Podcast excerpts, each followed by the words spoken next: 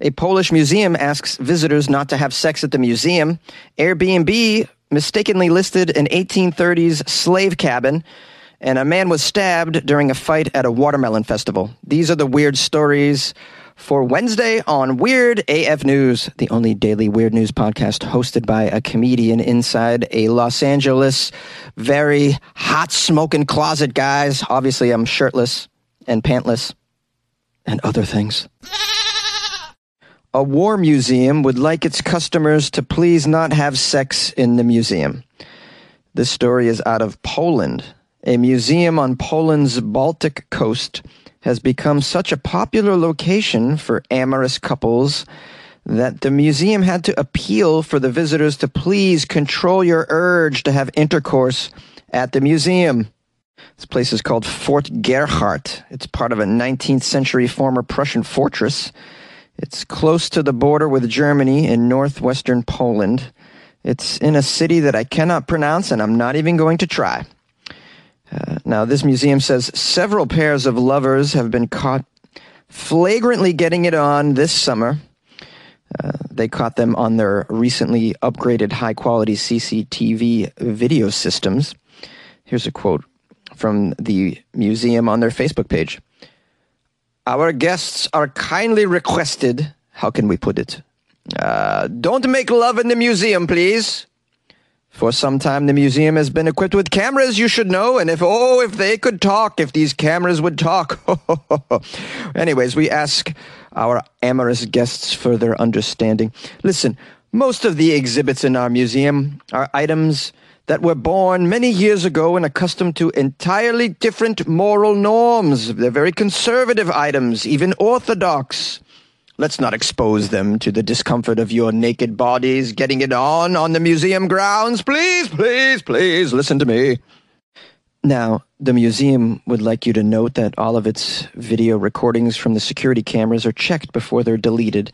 It is suggested that visitors unable to keep their passions in check could head for the plentiful deserted beaches in the vicinity as a more suitable location to get it on baby. Let's get it on in a war museum.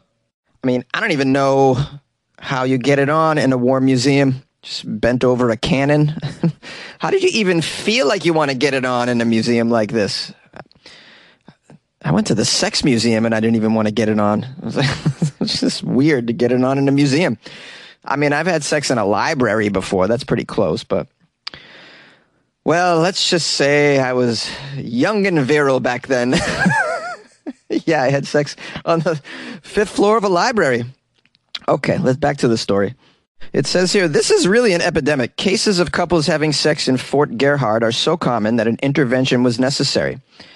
The director of the museum, uh, Piotr, Piotr, Piotr, Piotr, Piłowczyk? Piłowczyk. Piłowczyk. Piotr Piłowczyk. well, Piotr told the uh, Gazeta Web. Well, this is a this is a media company. Gazeta Web Weberska. Weberska? Weberska. Weberska. what am I doing in a closet going? I mean, if someone walked into my bedroom right now, they'd be like, okay, we need to call for the trucks and the ambulances. You need to be wrapped up and put away, sir. You're in a closet going, anyways, a quote from Piotr, the director says, in less than a month since the beginning of the holidays, we already had three recordings of lovers, lovers engaged in making the love in the museum. Visitors to the fort have various temperaments. Some of them are very conservative. We don't want them to be shocked during their visit by stumbling across a couple engaged in these lustful antics. I love that phrase, lustful antics. Wow, the people that run this museum have such a sense of humor. You can tell Europe is just, I mean, although this is a story about Europeans you know, saying, hey, enough with the sex. Europeans in general, much more comfortable with sexuality. If this story occurred in the US, they would shut down this museum. you would have to check your genitalia at the door from here on out. And they're being very funny about it, although they're asking if you could please not do that. They're, they got a sense of humor about it. I really enjoy that. Asked why the museum is such a popular spot for couples to consummate their passion, the director suggests that it's the dark corners that might give people the illusion of intimacy, not realizing that they are being watched the entire time. Or maybe it's a chakra. Perhaps this place releases energy in the area of the body that's responsible for those sexual urges. it says here, dig this, guys. Having sex in a public place is illegal in Poland. I had no idea. I thought you could just do it in the road. Why don't we do it in the road? Why don't we do it in a museum? People guilty of public indecency in Poland could face something called detention. I don't know what that is It means you have to sit at a desk and uh, write write sentences over and over again. Oh, they're also eligible for a fine. Okay. So be careful over in Poland where you're doing it. Definitely don't do it in a museum. Definitely don't do it in a museum of war. I don't know. what kind of fetish do you have when antique war armaments get you going? Airbnb apologizes for their listing of an 1830s slave cabin. That's right, guys. An 1830s slave cabin apparently was on Airbnb, and they came under fire this week because there was a TikTok video that went viral showcasing the listing that the owner had described as an 1830s slave cabin. The company has since apologized and vowed to make changes to other listings of former slave quarters. Wow, there's a lot of listings, multiple listings of former slave quarters on Airbnb. Come on. And it's now just coming to your attention, Airbnb? How do you not scrub through the listings and look for stuff that looks a little shady? Like a drug den, an opium den, and I don't know, maybe former slave quarters. Are you all right, Airbnb? wow. These billion dollar companies run by morons, I tell you. oh, man. This coming from an intelligent man running a business out of a hot ass closet. I have to say, I'm constantly flabbergasted by the idiocy at these giant billionaire corporations. Just really, really, it's, it's, very underwhelming. Uh, now, the particular former slave quarters in question that was list, that was uh, captured on TikTok. It showed screenshots of the slave quarters, which were listed at the Belmont Plantation in Greenville, Mississippi. They even called it a plantation. Uh, now, I know there are some places that are still called plantations, and they're actual plantations, but you know, plantation has somewhat of a negative connotation these days. It just, it definitely conjures up an unsavory image in in my head at least. uh, here's a quote from the screenshot of the listing. Okay, it says this particular structure, the Panther Burn cabin, is cabin. All of a sudden, I'm from Minnesota. The Panther Burn cabin is an 1830s slave cabin from the extant Panther Burn plantation to the south of Belmont. It has also been used as a tenant sharecropper's cabin and a medical office for local farmers and their families to visit the plantation doctor. Uh, according to the website, the Belmont Plantation is, quote, the last antebellum mansion along the river in the Mississippi Delta. Well, it sounds like a beautiful place. Maybe take out the word slavery. I mean, I mean, if I'm looking on Airbnb to stay at somewhere beautiful, the word slavery in the description might uh, send me away.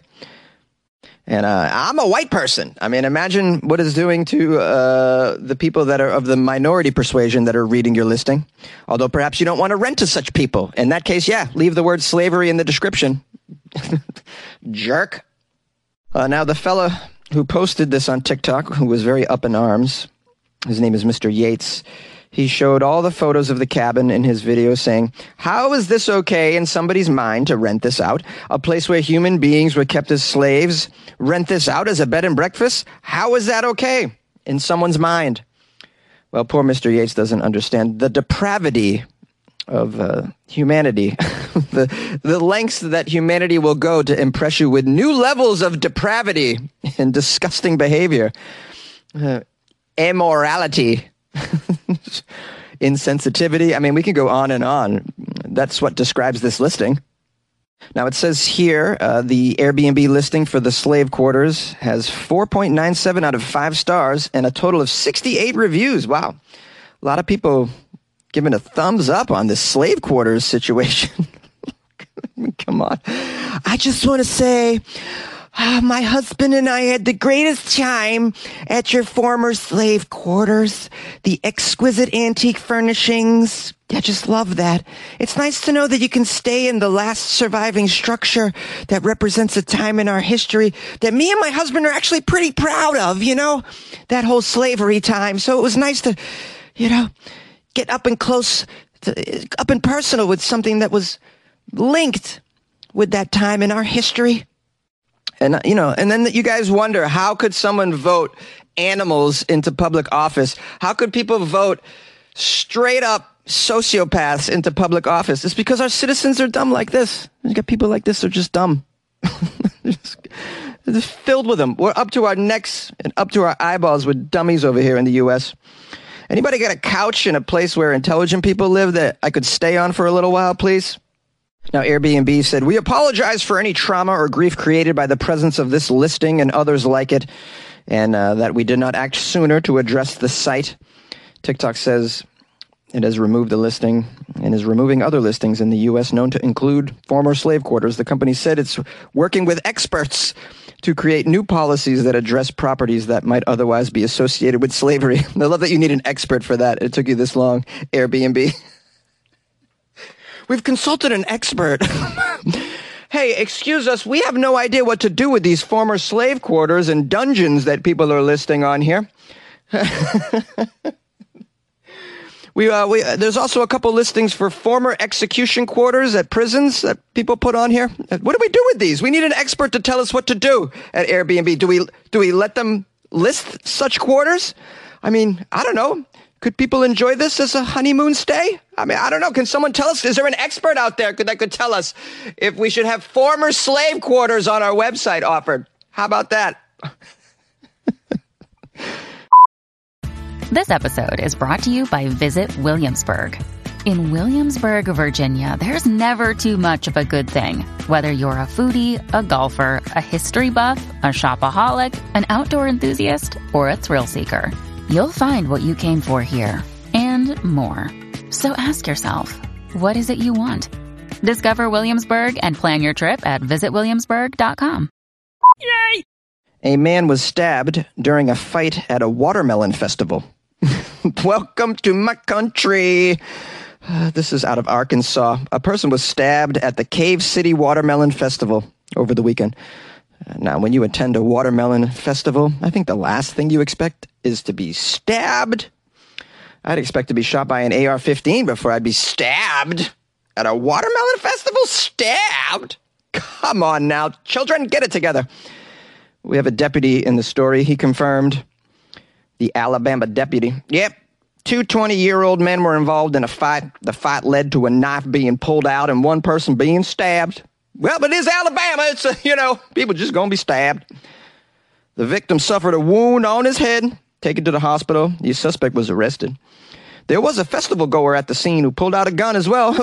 Thankfully, the gun was not fired. so, big win for the festival. Only one stabbing, but nobody fired any guns, guys.